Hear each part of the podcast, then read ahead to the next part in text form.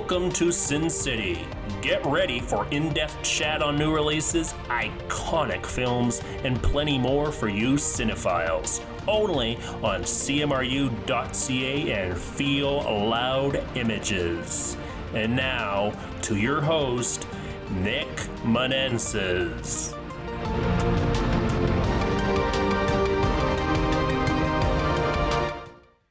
Welcome back to Sin City.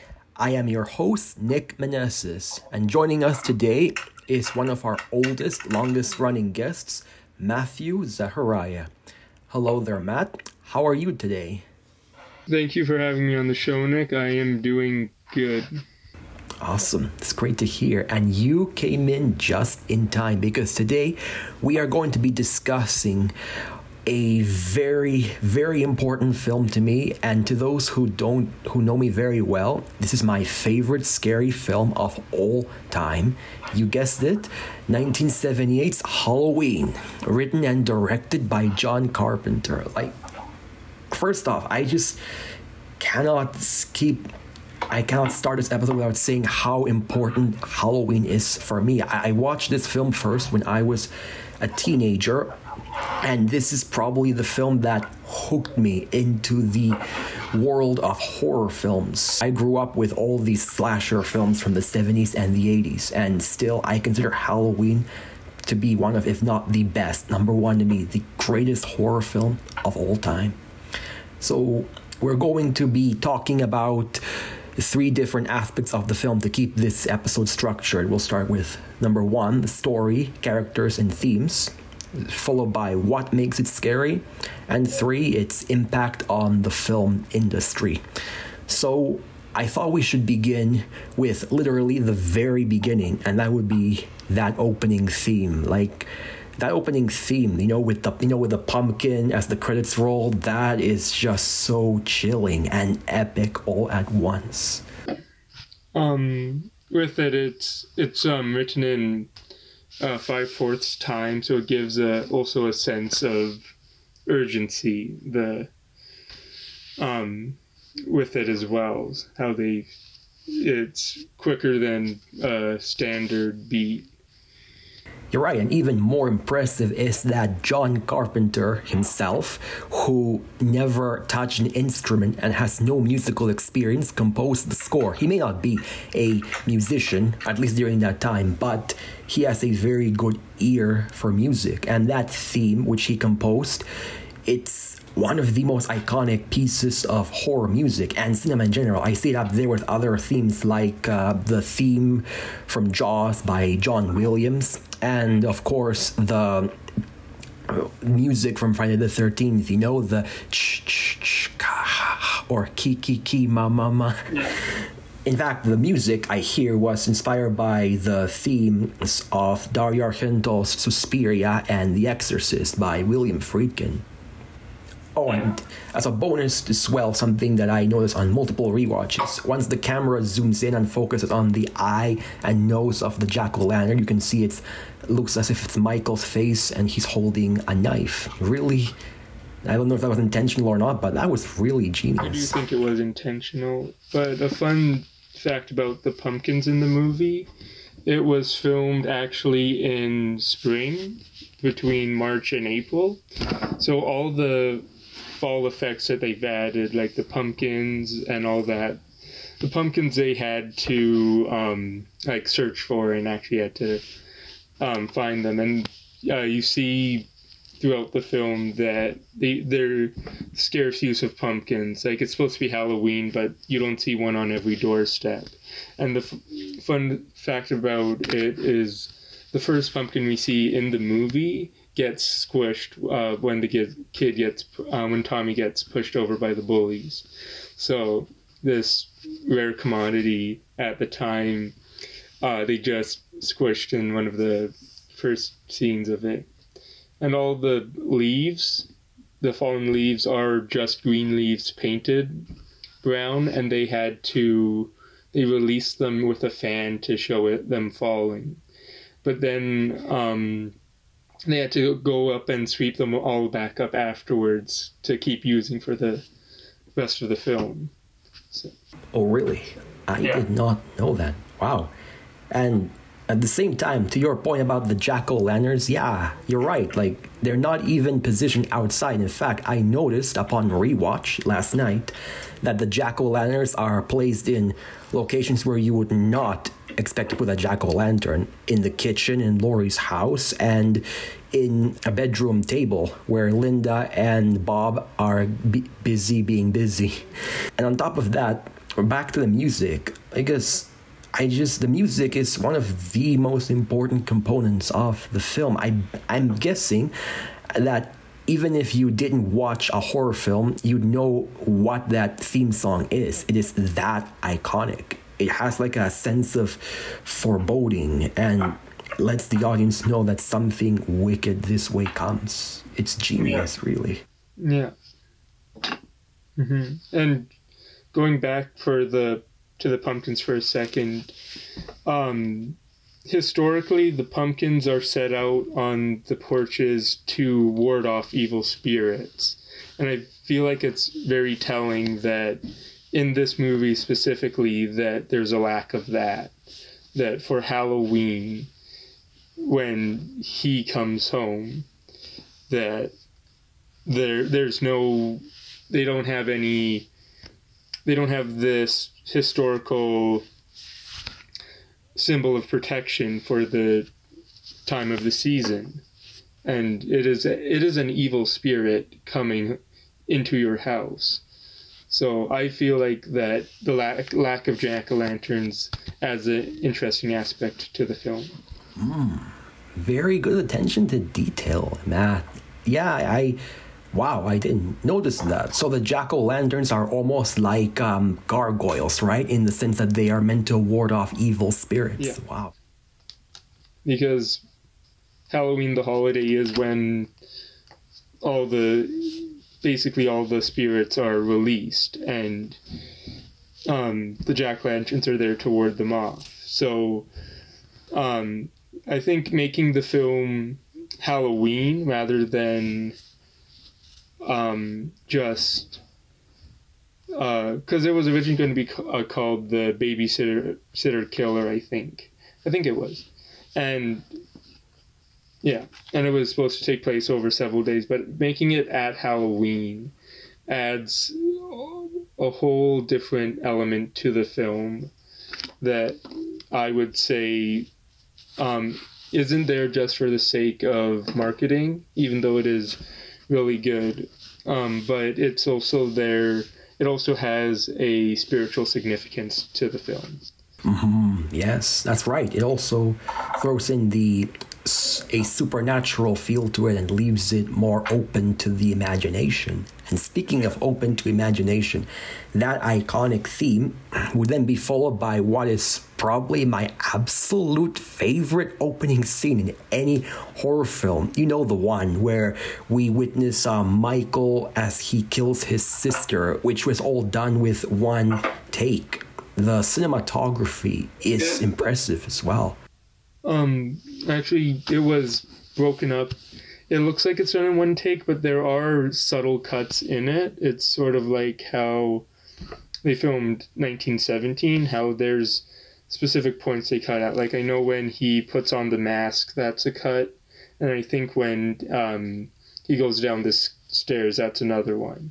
But the editing and the camera work make it such a seamless transition that it's looks like it's one shot. So, and also the stunt performer for 6-year-old Michael Myers was actually done by Deborah Hill, who was the producer of Halloween. I would give her more credit than that. She was responsible for much more of Halloween than she gets credit for. She wrote all the dialogue between the girls in the movie. She, a lot of the services provided for the film were through connections through Deborah Hill, and she was also dating John Carpenter at the time. And it's always known as John Carpenter's Halloween, but she contributed it a lot more to the film than she gets credit for. So, wow. So respect to her for sure. Yeah. In fact, she and John Carpenter would go on to direct the next two sequels as well, Halloween 2 and Season of the Witch 2. Oh, and may she rest in peace as well. Yeah. And that, at the same time, what I always kept saying, to quote the words of the great Stephen King himself, the strength of a story relies on the strength of its antagonist, and Michael Myers is probably, in my opinion, one of the greatest villains of all time, not just in horror, but in all of fiction. And I think we as fans can agree, because I'd like to devote this time as well to discuss further about what I've always wanted to discuss on this show, which is a character study, almost like a psychological profile on the Shape. First off, notice that in the entirety of the movie, like, we know who is the one behind the mask, but in the movie, notice how we only hear Michael's name 3 times, but for the rest of the film, he's written the script as The Shape. It's almost like giving off a supernatural implication, you know, that Michael was once a man, a human being, but is now something else entirely, something cold, soulless, and inhuman. We see him first as a 6-year-old child and jump back 15 years later, and he is this unspeakable force of evil donning this inhuman mask. Well, he's not just the Shape, he's also the boogeyman, which is what he's also referred to. He is the man under the bed. He is this monstrous figure that lurks. He is what, when referring, he is my envision of the boogeyman.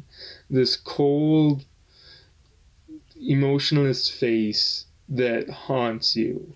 And throughout the movie, how they portray Michael Myers is subtly terrifying in every scene that he is in. It's not like he's a threat, immediate threat to you. Like when Laurie sees him before the climax of the film, it's him obscured in the distance, staring, and this, with this inhuman mask on his face. It's frightening, and you always see the movies. Another testament is how the movie's shot, because it is shot, a lot of the scenes are shot as though it was a first-person perspective watching the action. And that makes you question, who are we seeing this point of view from? And then just the subtle view of the boiler suit entering, and the implication that it is Michael all along. It's terrifying. It is, exactly, yeah. The point of view shots are crucial to the film. In fact, they draw reference and inspiration from Alfred Hitchcock's Psycho. Psycho, I hear, was a huge influence for John Carpenter to direct Halloween. And to fit in more with the inhumanity of Michael Myers, like, one of the synonyms of evil is inhuman. And the mask, it is inhuman. It gives off some uncanny valley feel to it. In fact, the mask would be considered Michael's face. You know, those cold emotionlessness.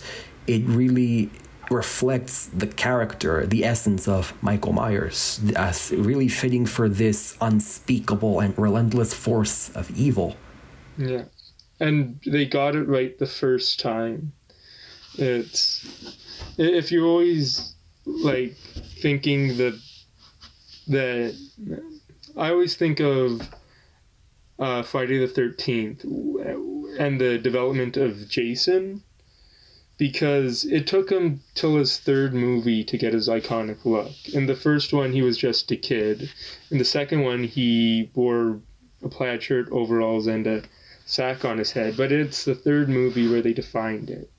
And how John Carpenter got it so right the first time is amazing. It's like, because you always think of something will be terrifying, and then when it translates to film, it just could not work.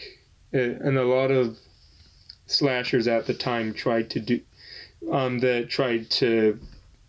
sort of copy Halloween, all these teen slashers and Friday the 13th and all that.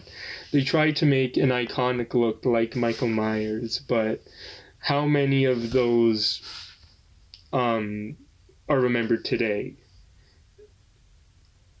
Yeah, I know. I think the gas mask from My Bloody Valentine is one of the more noticeable ones. But the way they did it is they got a mask of William Shatner, a Captain Kirk mask, and they spray painted it white and then dirtied it up a bit. And that is the shape. And it has persisted to this day. Like the new Halloween movies, it is not a different mask. It's not someone else's mask. It is a different mask in the sense that it's not the same mask from the 70s, but it is the same look as the original Halloween. That's true, yeah. And which the later sequels try to replicate to horrible results, especially the fifth one. But also, more on the mask, notice how in all of Michael's scenes, at least when he is back as the shape, even when it's from a distance or a close-up, notice how you cannot see his eyes. It's mostly obscured by darkness. The blackest eyes, the devil's eyes. Because eyes usually represent a form of empathy. They help us to sympathize or feel something with that character. But Michael's mask obscures his eyes, which prevents us from relating or sympathizing with this monster. Is a lack of empathy, which is befitting of a psychopath like Myers is. Michael Myers is interesting as a character because, unlike real-life psychopaths, there's no pretending. A lot of times, a psychopath will try and act like they fit in. They do their best imitation of what they think people should act like. But with Michael Myers, there's none of that. It's not like he's trying to pretend like he's everyone else. And you gotta think that at what point did he go wrong? Like, After the beginning of the film, when he kills his sister Judith, the question is why he did that, because that is the initial incident. After that, he spent the rest of his life in a mental asylum, and how did that affect him as a person? Does that lead to the inhumanity of it? Or was Michael Myers always like this? Was he always this cold, emotionless monster? Or was he shaped by the asylum? It's like, I don't want to see a origin of it, what we got in Rob Zombie's Halloween, but it's like, what happened to him that made him like this? Well, there you've already got your answer in the film, which is he's purely and simply evil. Notice how what really makes Michael Myers scary for me, and I think for all of us, I can say, isn't the mask or the way he kills people. It's the lack of motive. He doesn't seem to have a reason or a motive for killing people. Like, we know Jason, how he kills for his mother. Freddy kills for fun. But Michael, he doesn't even look like he is killing for pleasure. He doesn't seem like he's enjoying his own actions. It's almost like he's not angry, not sad, not even satisfied. he is unaware what he's doing is right or wrong, or worse, maybe he does know what's right and what's wrong, but he just doesn't care. He's just been like that, I guess, since he was a child.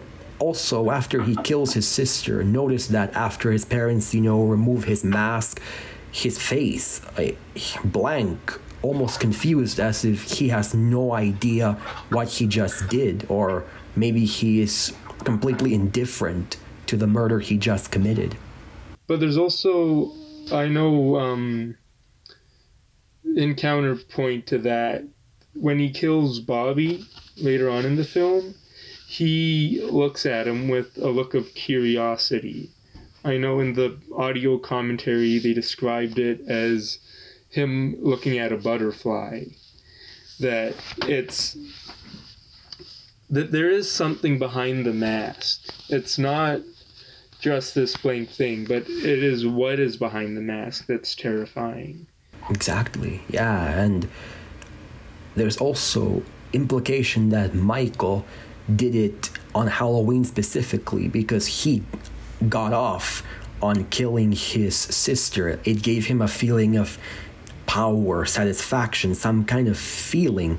So he came back on Halloween specifically to relive that moment.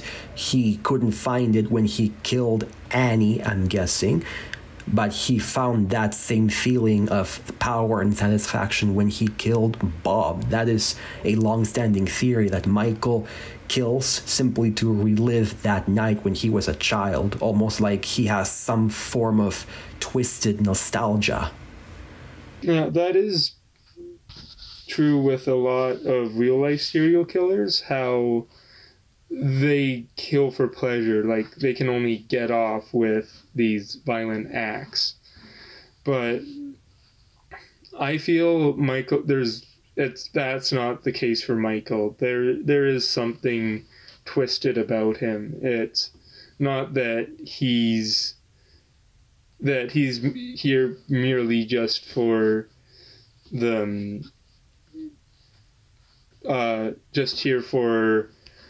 the pleasure or power he might get from it. I feel like he represents evil.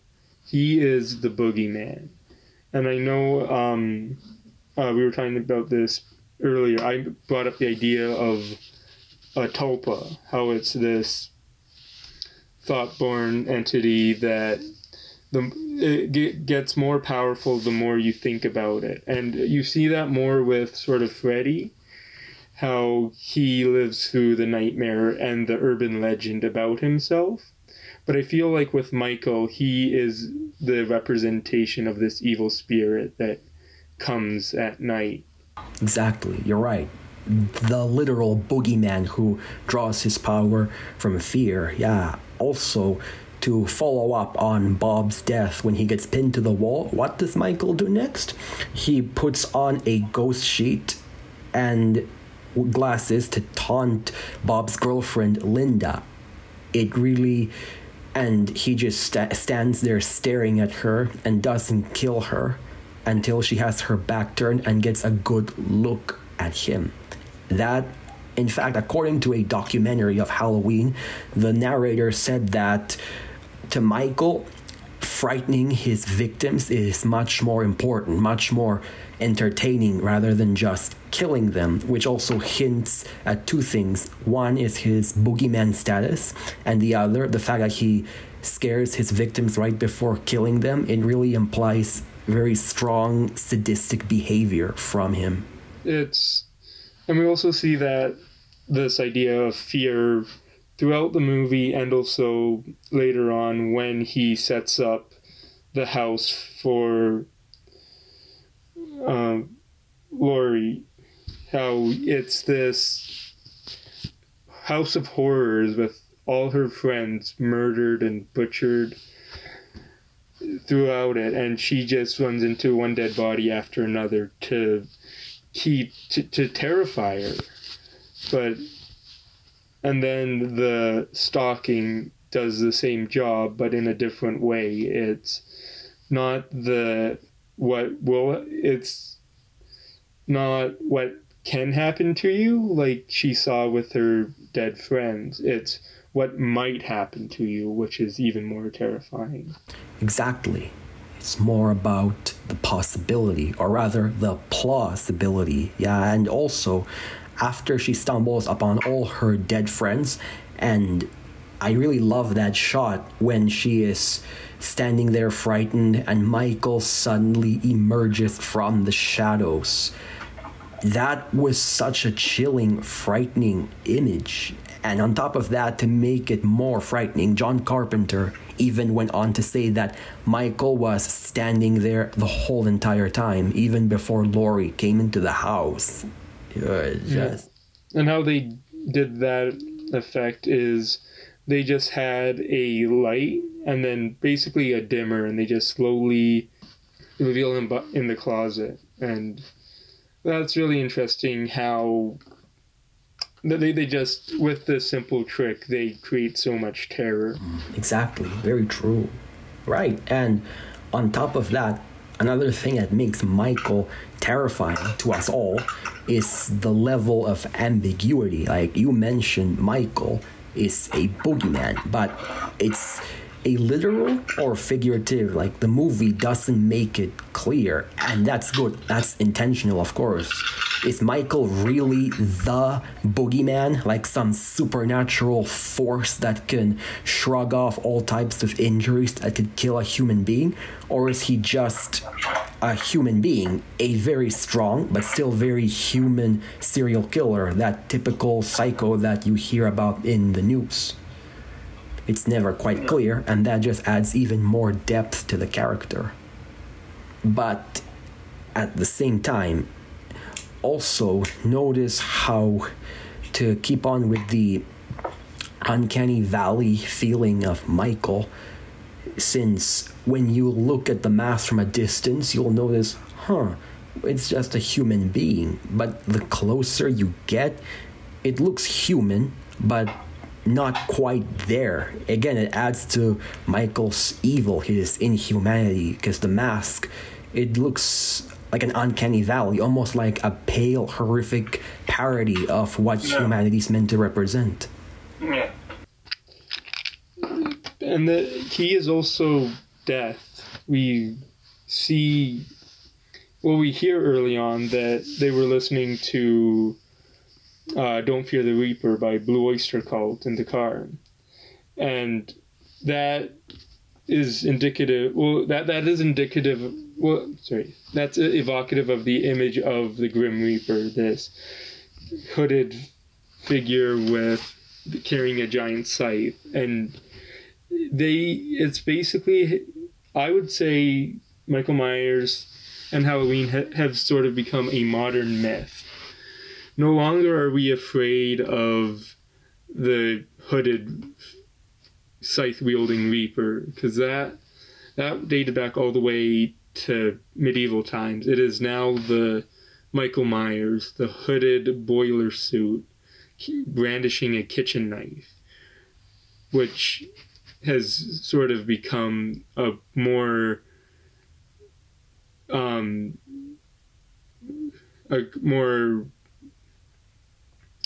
modern version of death, I would say. Wow. Yeah, that's true. Yeah, I noticed that. Yeah, on rewatch. Wow, it's the Fear the Reaper was playing during that particular scene. It's impressive as well.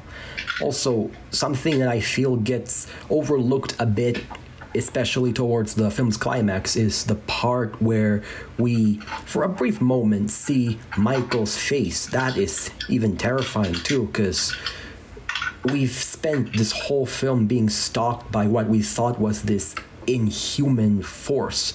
But when Laurie pulls off his mask, we see it's just a man, a regular-looking young man. He still has a scar on his eye, but still it's a relatively normal-looking human being. He looks just like everyone else. It really, juxtaposes with all the horrible things he's done. It shows that, that a man's good or evil should be seen in his actions, not his face, because one would assume when you see that kind of person, you wouldn't suspect a thing that they are this monster, this malevolent force. It's genius. I think that part specifically, I would say that they probably could have cast that role better, because true, it is just a man, but it's an angry, disgusting face.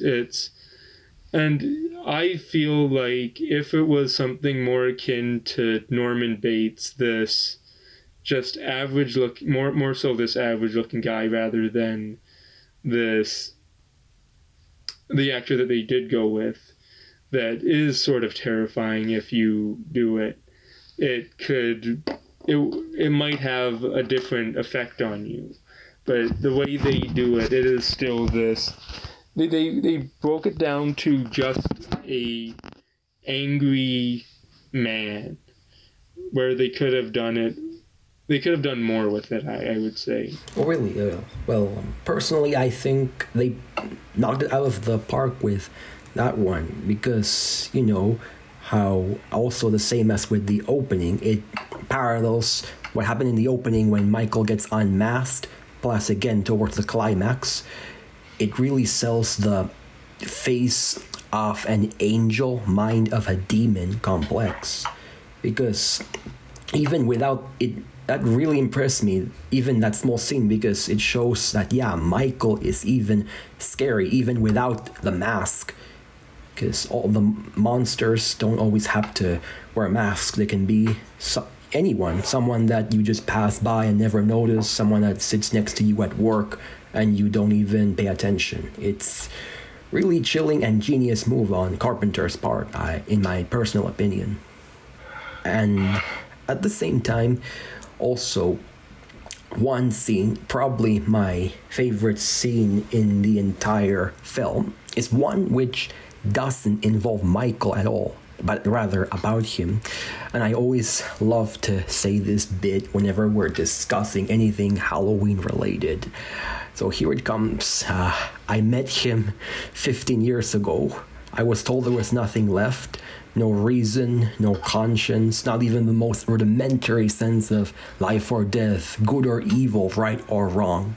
I met this 6-year-old child with this blank, pale, emotionless face, the blackest eyes, the devil's eyes.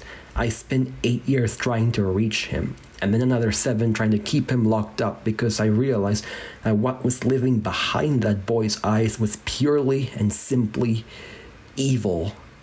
That scene was 30 seconds, and in those 30 seconds, that's everything we need to know about the shape, because I just love it, because in most films these days, they always tend to explain everything, dump exposition on us, but this, it's short, sweet, simple, and to the point. I would also think in modern films, they would fill that with flashbacks, where, for one, this movie didn't have the budget to do flashbacks, that they were really... we'll probably get to that later, but they were really...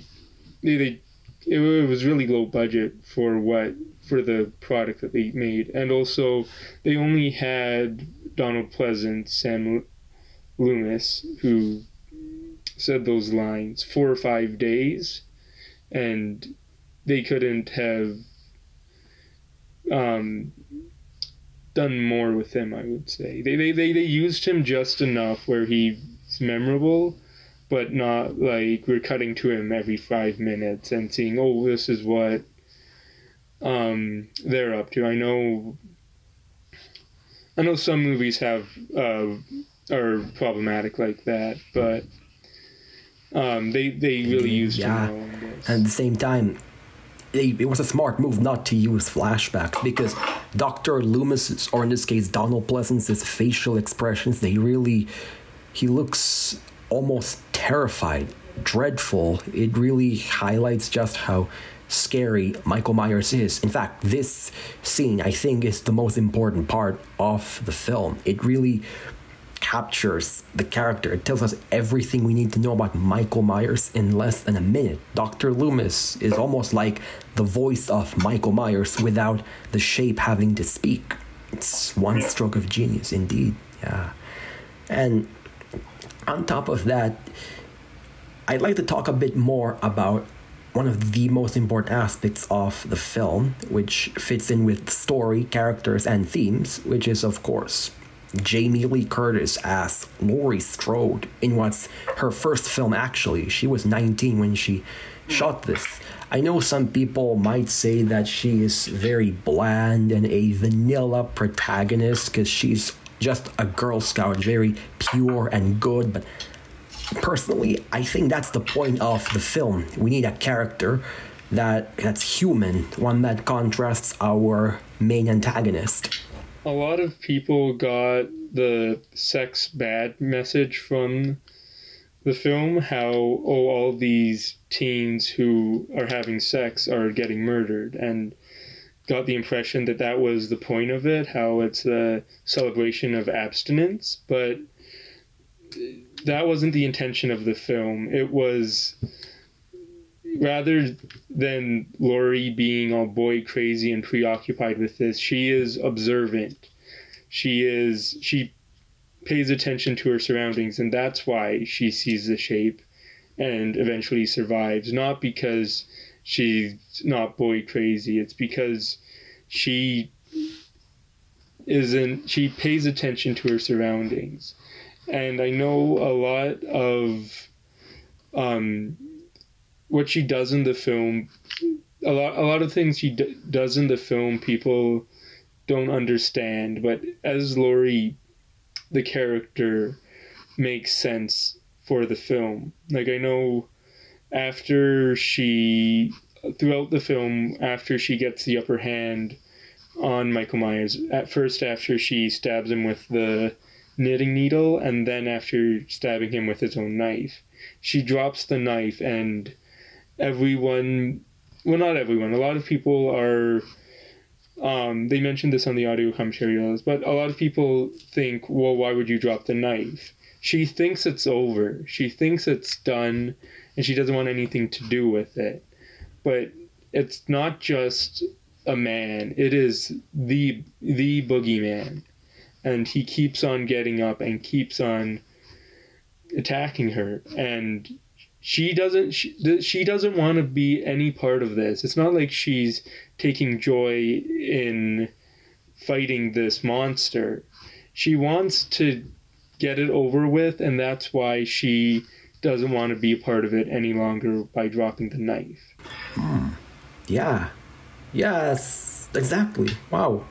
I can't believe many people thought that, because when she threw the knife, I've seen some reactions in YouTube when Laurie threw the knife away instead of stabbing Michael with it. They said that she's a pretty dumb character, but no, to your point, because she shows that Laurie, she's a fighter, yes, but not a murderer. She's not a violent person, but she will fight back if she needs to, which really shows the humanity in her, contrasting with Michael as well. And speaking of Michael and the humanity complex, I know there are some people out there who say that, oh, but Michael Myers is boring. He's just this one-note psychopath who kills people and doesn't have a personality. But that's the point of the movie, because John Carpenter said that Michael Myers is not a character. He's more of a force of nature, part human, part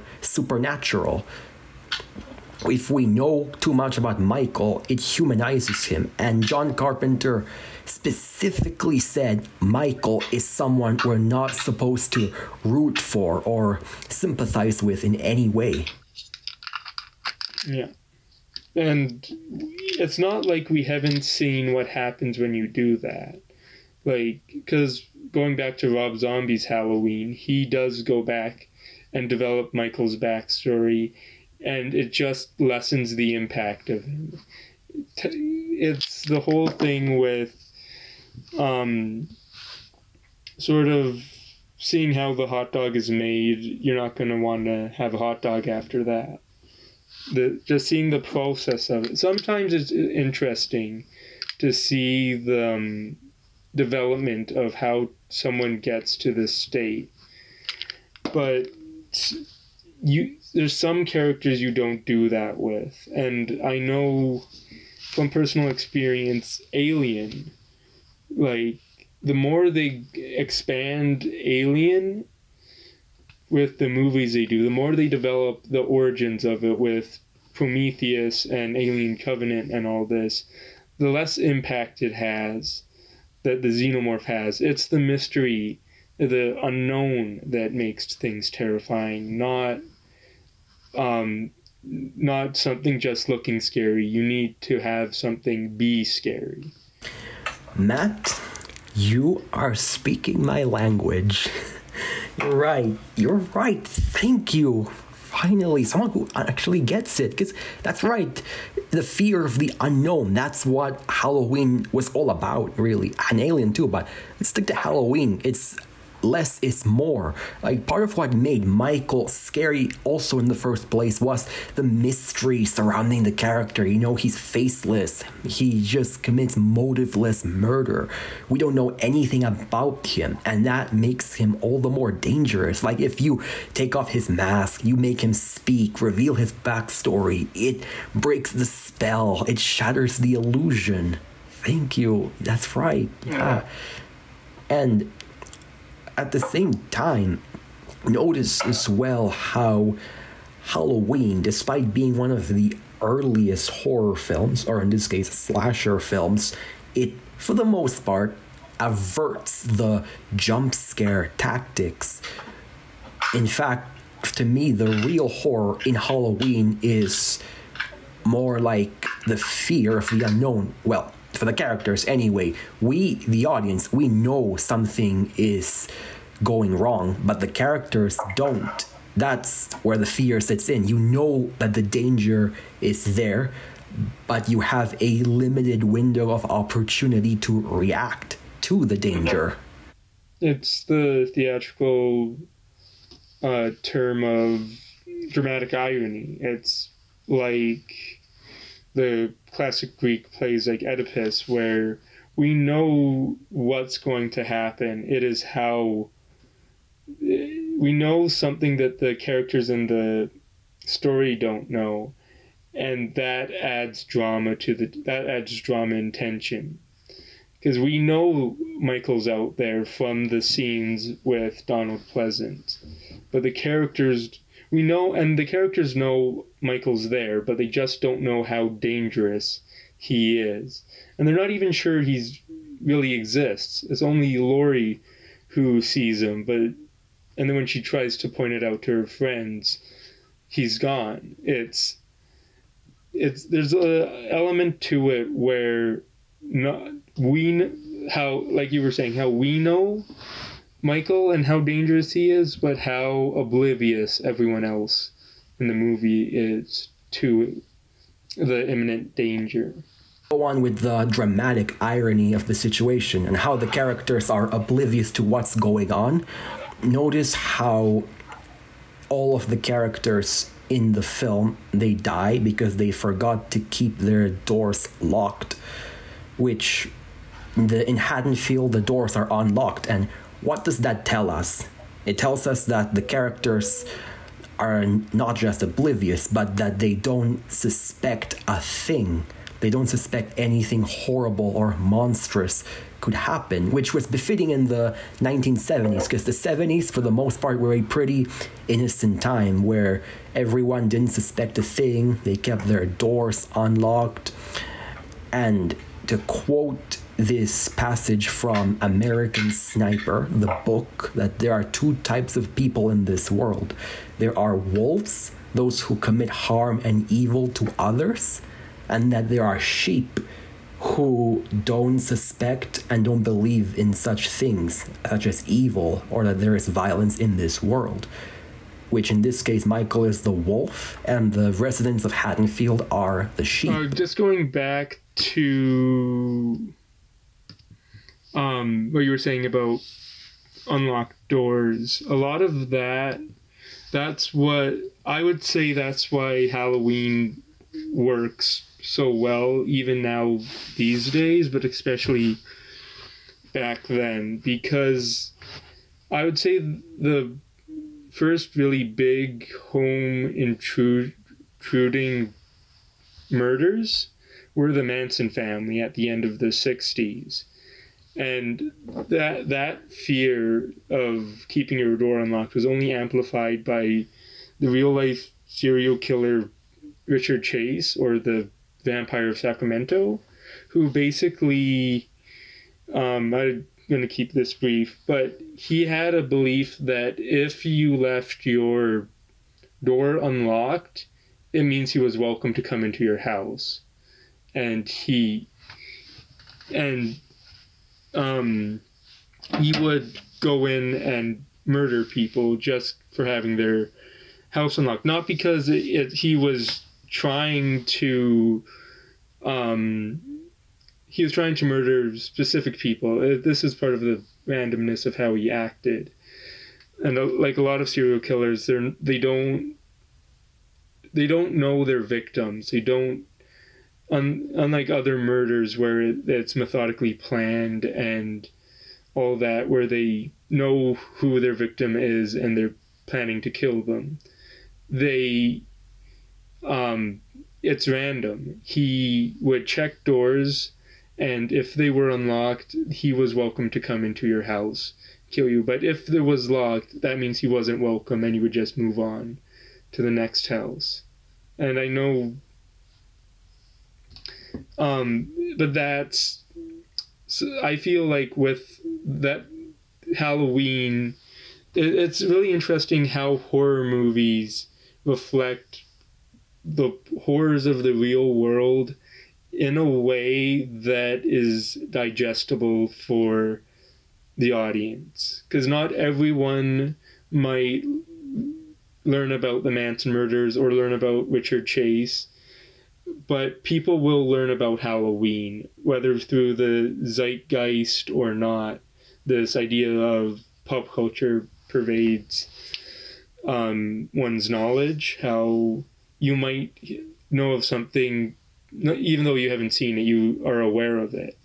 And how movies like Halloween inform the viewer that even though that this is a fictional character, the lesson of you probably shouldn't keep your door unlocked, or these sort of people might be out there. This is a fictional example of it, but be aware of this is what I feel Halloween is trying to present. And the idea of it as a modern myth is this piece of media to teach this lesson throughout the ages.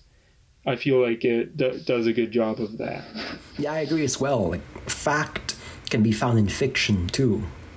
And in this case, yeah, keep your doors locked. And at the same time, yes, Michael Myers may not exist, but there are people like him out there. Not people who wear masks and kill people on Halloween, of course, no, but people who will hurt others and take advantage of any mistake they make to make sure they hurt that someone else. And much like Michael, there are other people out there who commit their acts of evil just for the sake of it. They have they just kill, hurt others out of a desire to commit evil just for the sake of committing evil. Ted Bundy, anyone? Well, I'm going to contrary that. With a lot of serial killers, it's not really about evil for the sake of evil, even though that's what the media tries to present. It's these... a lot of times it's these sadistic fantasies, how they sort of blend sexual release with the idea of violent acts, how they can only get off by committing murders. And this is usually caused by a traumatic childhood where they were abused as children, and that led them to this life. There's But it's also part hand psychology where, because not all psychopaths or sociopaths become murderers, because then we would have like a serial killer every month basically. But it's in combination with that and the childhood of abuse, and usually they have a traumatic head injury when they were younger that leads them to this. They blur the lines of what normalcy is, and they become these monsters because they don't know how to act properly because of how they were raised. So like Ted Bundy wasn't killing because it was evil. He was killing for sexual gratification. And that's the only way he could achieve it, is by killing these young women. Huh. Wow. It's quite the analysis, for sure. But regardless, if he was committing it just for the sake of evil, the action itself would still be deemed evil regardless, of course. Yeah.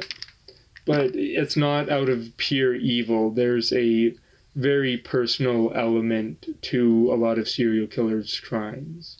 So, in a way, when we're discussing this, when we're with this argument on people who commit acts of evil, I guess Michael Myers fits in that category, let's say. Yes. Nobody else. Huh. I'm trying to think, but because there's a lot of supernatural forces in it, I would say, just off the top of Damien from The Omen, he would be evil, but unlike Michael, we know why he's evil. He is the Antichrist, whereas Michael, we just don't know about him. That's true. Yeah, and that's right, yeah. And at the same time, to your previous point as well on Myers being a sexual deviant and how he is killing people for committing acts of sex, which, or at least that's what some people believe, would you say it's mostly, I'd say it's more coincidental, actually, more motiveless and senseless, the murders, because sex or not, Michael will still kill you, because notice how the murders that Michael commits in the film anyways, they don't benefit him in any way. He has nothing to gain from the murders. I think a good way to compare it to is to the first Friday the 13th. Because in that one, I guess spoilers for Friday the 13th, Mrs. Voorhees, I think, is it Pamela Voorhees? Yeah. She kills the camp counselors because of their having sex, but not just because she straight out hates sex as an action, not like she's a conservative Christian who thinks abstinence is the only way. It's because her son Jason drowned while camp counselors were off having sex rather than watching the kids. And she is motivated by her hatred of the act because it resulted in this death of her son, not because she thinks it's morally wrong. It's because, well, she thought it became morally wrong to her because it basically murdered her child. Yeah, well, yeah. Yeah, in the vacuum of just the first Friday the 13th, that's the case. But then in the sequels, Jason lives and, but she believed he was dead. And then his philosophy pervaded through that to Jason, and he carries on the same sentiment. That's right, as Mommy Dearest, yeah. And also, But yeah, but in the Halloween's case, the rules do not apply here, because Michael's murders are more coincidental, more random. In fact, to intertwine this, remember when Laurie first saw Michael outside her school?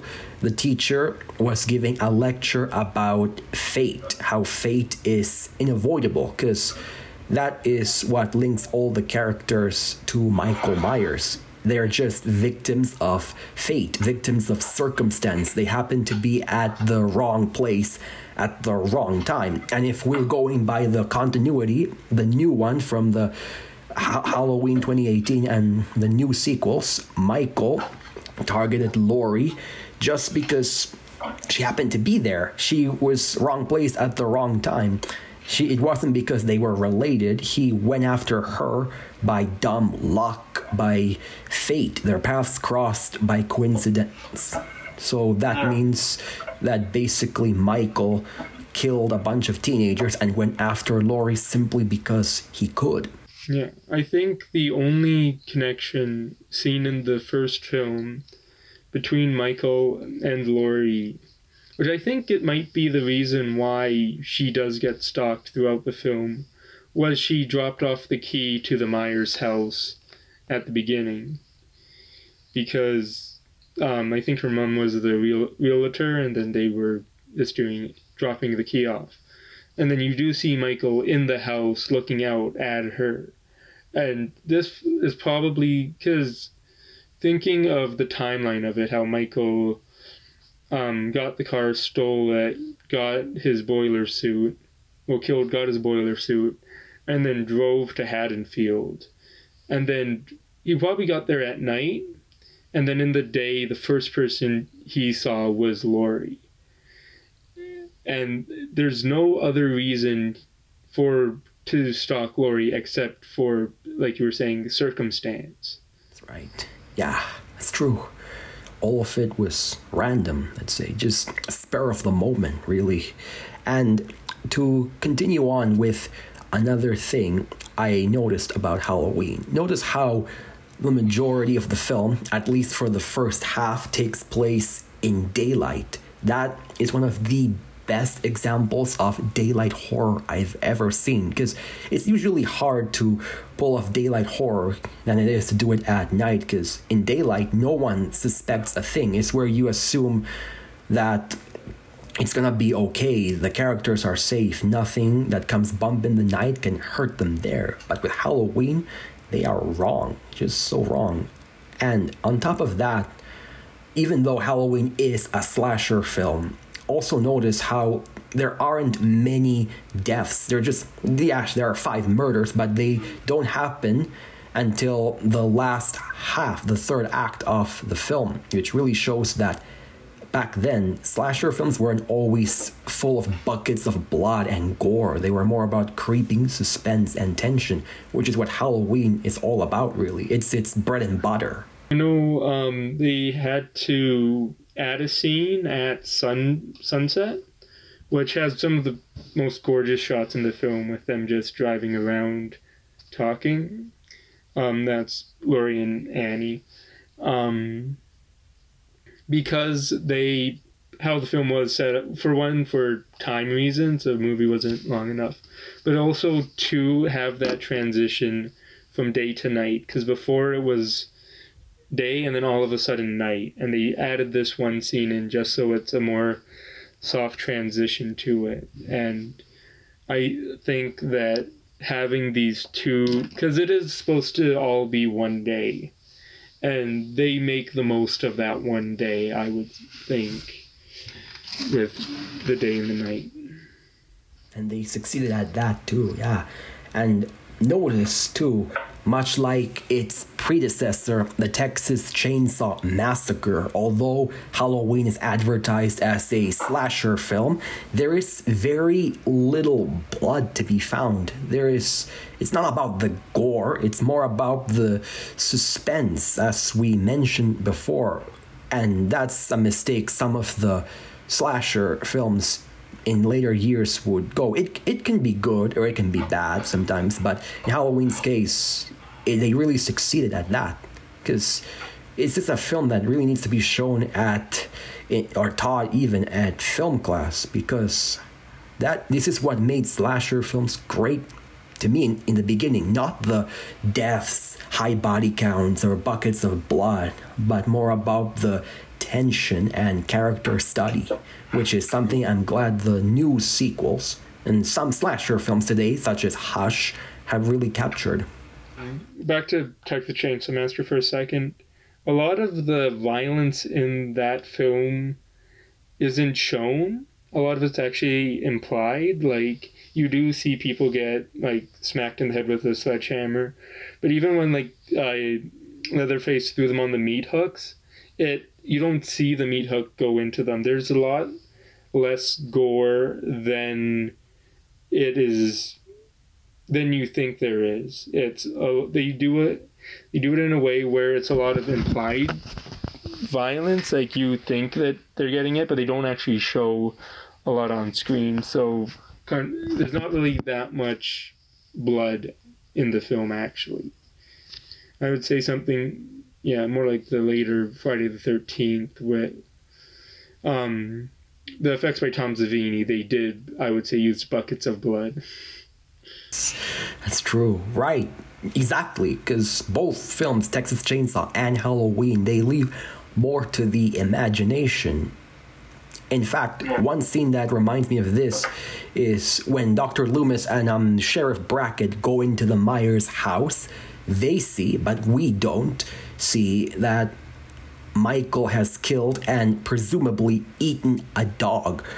Dr. Loomis says he got hungry, which we don't know if it's true. Michael really did eat a dog, or if he's just talking metaphorically. We don't see the dog either, but just Dr. Loomis's descriptions says it all. It's enough to just send a shiver down your spine. Yeah. And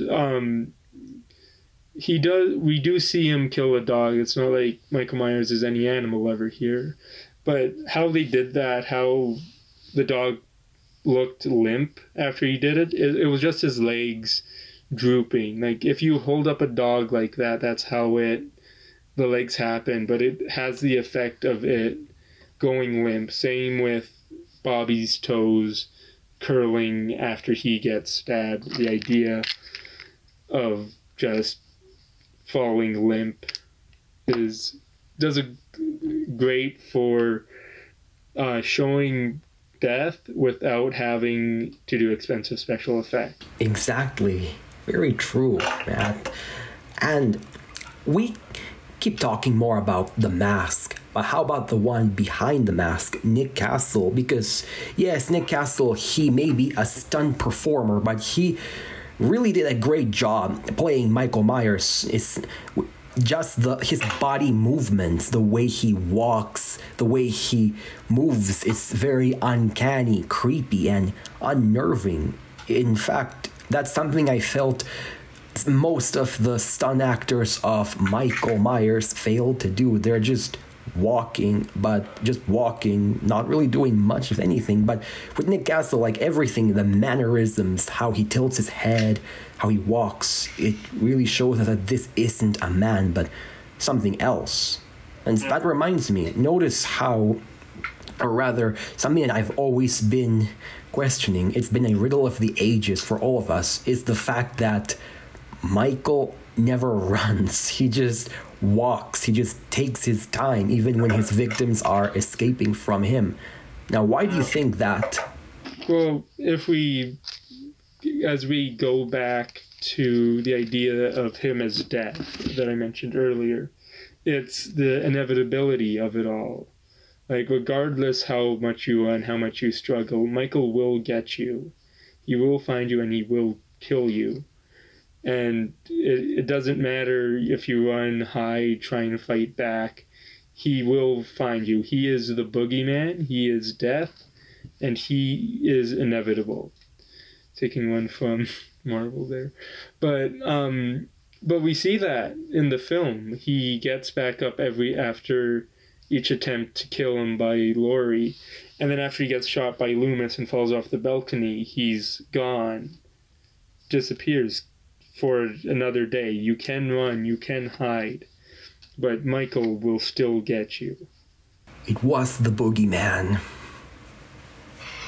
Yeah, exactly. As a matter of fact, it was. And that also, yeah, that's really good interpretation too. Another one, I think it's has to do more with sadism, I think, because Michael, he likes to take his time with his victims. To quote one of his perks from Dead by Daylight, play with your food, because Michael has like some feeling of dominance, of power over his victims, and to him it's much more fun to drag out their suffering, to see that look of fear and panic in their eyes just before he's about to kill them all. It's, I think, your interpretation was quite complex and really interesting, but at the same time I feel it has more to do with Michael's, cruelty, his sadism. If you go that way, that is putting something behind the mask. That means he is sadism of getting enjoyment from causing others pain. Where, yeah, I don't know. I just feel that if it's kind of hard to put labels on him, because if you start putting labels on him, it will detract. If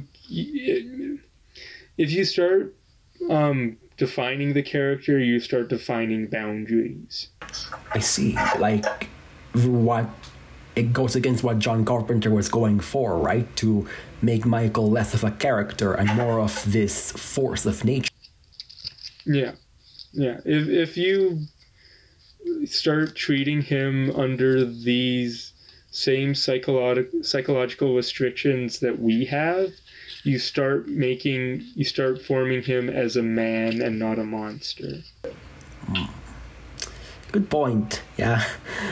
But I do agree that, like, it could be out of sadism why he why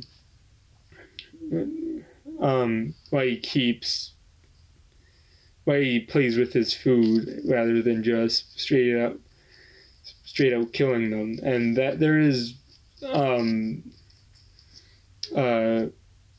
there is actual serial killers that sort of fall into that, because there's really two main types. There are product killers and process killers. The product killers, they want the body. They have necrophiliac intentions with the body, or they have something about the power they get from over a body is what gets them off. Whereas process killers, it's the act of violence, how this act of violence, this murderous, passion-filled action is why they kill, not to get the body. The body for them is a hindrance. It's the process is why they do it, not the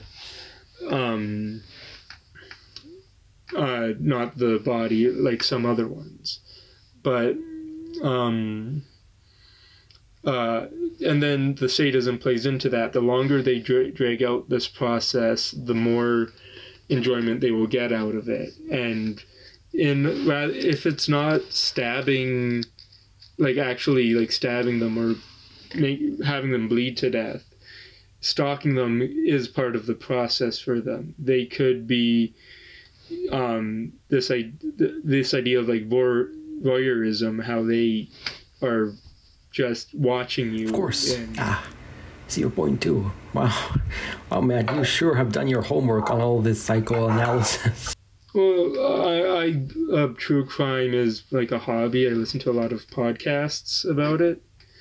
I know. I also read Mindhunters, the one the Netflix series is based off of, and John Douglas, the author of the book, he's the father of criminal psychology, basically.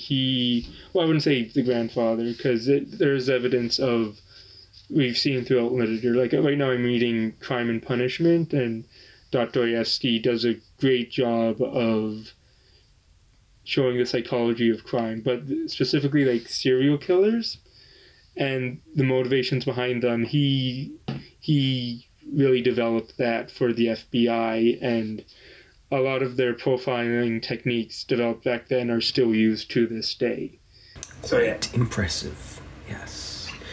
And also, on a side note as well, two more side things as well. Notice how when Michael is stabbed to death by Laurie with the coat hanger and the knife, when he gets back up, he doesn't even raise his arms, which really gives off that supernatural, like vampirish vibes to the character. And the other, I noticed this upon rewatch 3 times, but Lindsay and Tommy are watching The Thing from Another World, which coincidentally came out 4 years before John Carpenter would direct it. I just thought it was really nice to drop in. Really cool Easter egg. On top of that, the tape that they watched, it was a predecessor to the VHS, was from John Carpenter's personal collection, because he was a big fan of The Thing from Another World, and that's why he wanted to remake it. So, and we see that, because we see the same intro, how it burns away with the thing, and John Carpenter does the same effect when he remade it in a couple of years later. Wow. That's impressive too. And also, when Annie is talking to her boyfriend Paul on the phone, that's actually the voice of John Carpenter through the phone. Just, I found out yesterday. Just really nice touch, director cameo. Yeah. And we've discussed the story, themes, and characters, and what made it really scary. But I'd like to go for a few minutes on discussing the impact of Halloween, because it's something we really need to touch on, because Halloween, yes, it's not the first slasher film ever made, but it really codified, it popularized all of the slasher tropes that we have come to know by now. And keep in mind, this was way after the Texas Chainsaw Massacre, Psycho, Suspiria, and Black Christmas. Yeah. I would say Halloween, in a way, gave birth to the slasher boom of the 80s, because it was a movie made for relatively cheap, for like $300,000. And a lot of reasons why they made it so cheap was they used a film crew rather than a traditional film crew, and that's why a lot of shots are there's a lot of not big sweeping shots. It's more down to earth, I would say. I know they did rent a crane for one shot when they were showing off the Myers house, but the reason they made this movie that basically was a huge success at the box office. And then a year or two later, Friday the 13th came out, and that was basically, we saw Halloween, and we were like, I think Scott Cummings, the director, said, we saw Halloween, and we were like, we can do that. And then with that, Friday the 13th was the other big success, and then that confirmed that what people want to see are these slasher films, these boob-filled, murder-filled, teen slasher. Well, not really teen slashers, that was more 20. But then out of that, there was a whole sleuth of them. There's like The Burning, Maniac.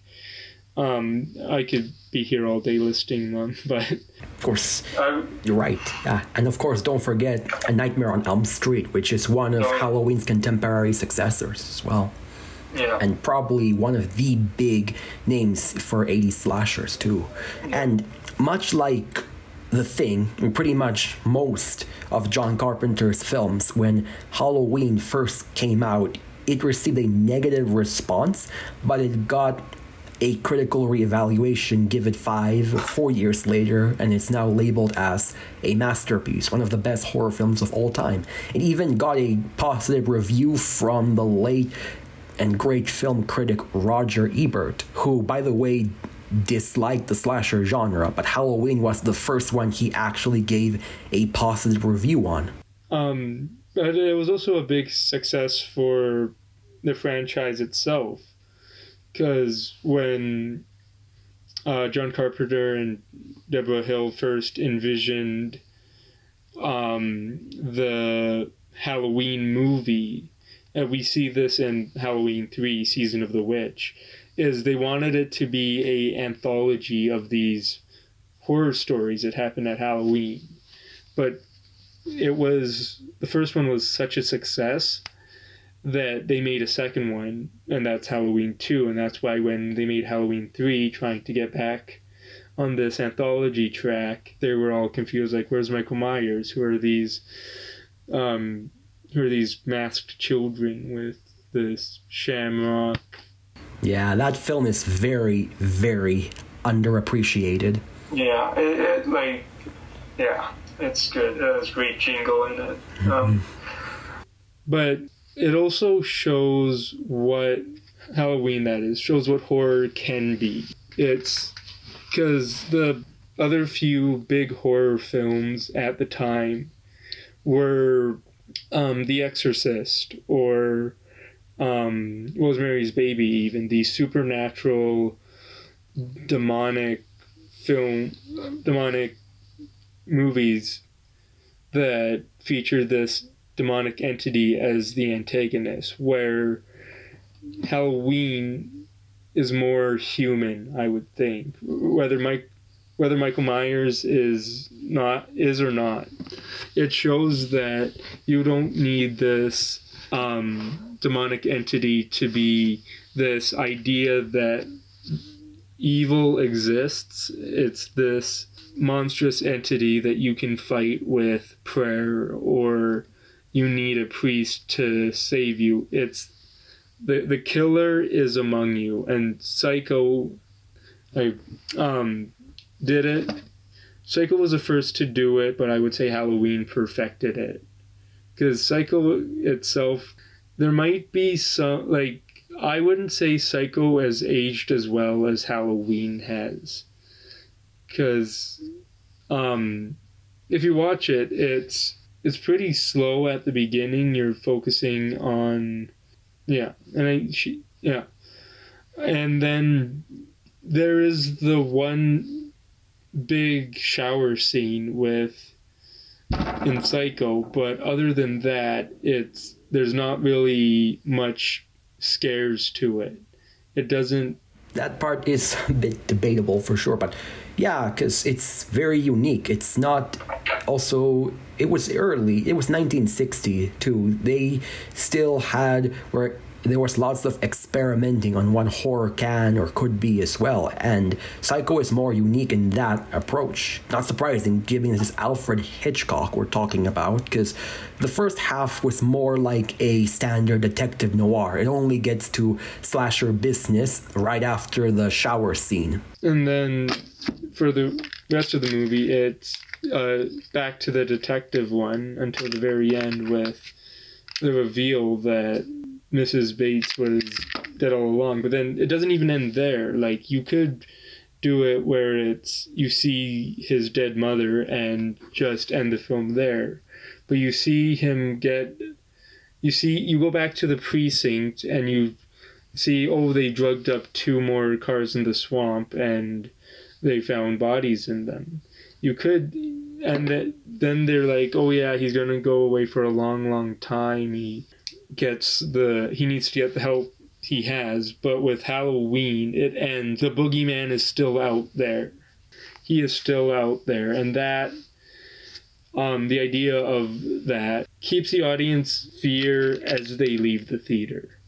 That's right, yeah. It leaps more to the imagination, which was the intent, yeah.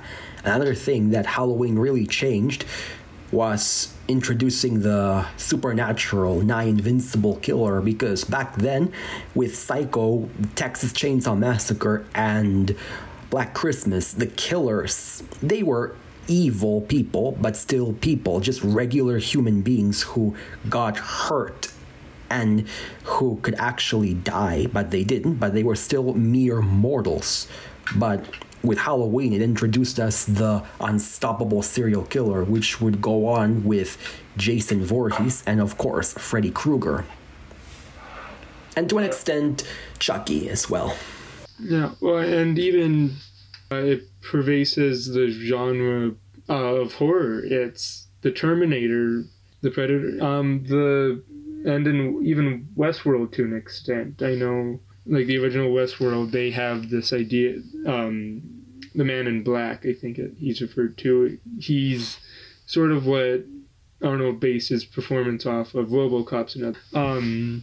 That he's more of a hero in that case, but there's an inhumanity to invincibility that a lot of superhero properties don't portray. Like Superman might be invincible, but he doesn't really act any different to how Michael Myers would or to the Terminator would. And that's because if you just see Superman like get up like Michael Myers and then just start walking like him, it would be terrifying because of the inhumanity of it. It doesn't matter what they look like, as long as you get these elements and make the audience know that there's something unnatural about their movement. It goes back to the uncanny valley. It's not just looks. It's a lot in connection with face, but it's also with actions. If you create something that looks like a human but doesn't act like a human would, it adds to the terror. That's true. Absolutely. Yeah, I agree with that notion as well. And on top of that, the very existence of Halloween inspired its very long line of sequels. The sequels are both a curse and a gift. A curse because they range, up until now, of course, they range from meh to please kill me. But without the sequels, Michael Myers wouldn't become the pop culture icon he is today, which was a point you made in our John Carpenter episode. Like, you don't become popular as a character by just having one movie, unless, of course, there are others like The Shining or Jaws. Well, Jaws, there have been a bevy of sequels for Jaws, but they don't count. Nope. But it's not just having one good movie. That's not enough. You need one good movie, and you need to follow it up with, to keep the character in the public consciousness, even though it might not be. You can keep making sequel after sequel after sequel, and you get to a point where it becomes tiresome. I think Friday the 13th might have gone too far with, I would specifically say, Jason in Space, Jason X, I think it is.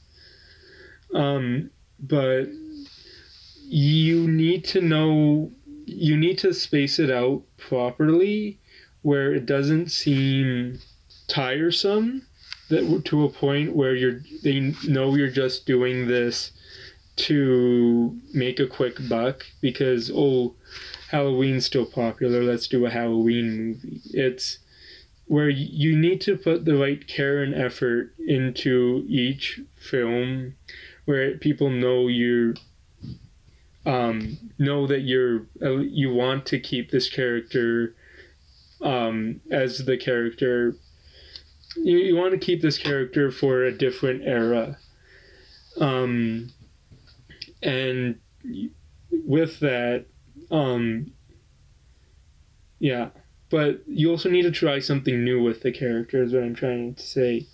And a lot of, I know Halloween more so, I would say, does it than something like Friday the 13th, where they try and add elements to the character. I think the big one is number 4, where they tried to make it a familial connection to Laurie, but also in the 4 is the real one where they try to add a demonic force to Michael Myers' character, which it's hit or miss. It might work, but at least they tried something. It's not something like Friday the 13th where you can only kill campers so many amount of times. Can find gimmicks as well, yeah. It can work for better or for worse, but one thing that sets Michael apart from his other peers, Jason and Freddy, is that Freddy and Jason, they're still great villains, but notice how, which I'm sure all of us know, they've gotten more goofy and campy as the years went by, but Michael didn't go through any of that. He's remained evil and dead serious from the very end, and even more so now with the new sequels. Yeah. Like, again, yeah, like the sequels really helped us know more about the character of Michael Myers, because Michael Myers, along with Freddy Krueger and Jason Voorhees, are probably the big three. They're the three most iconic horror movie villains, and much like the theme, even if you haven't watched any of their movies, you know who these characters are. They're like not knowing who Godzilla or Kong or Santa Claus is. But I'm really glad that they brought the Halloween franchise back to its former glory. Who knows? Maybe Freddy and Jason could follow suit for sometime in the future.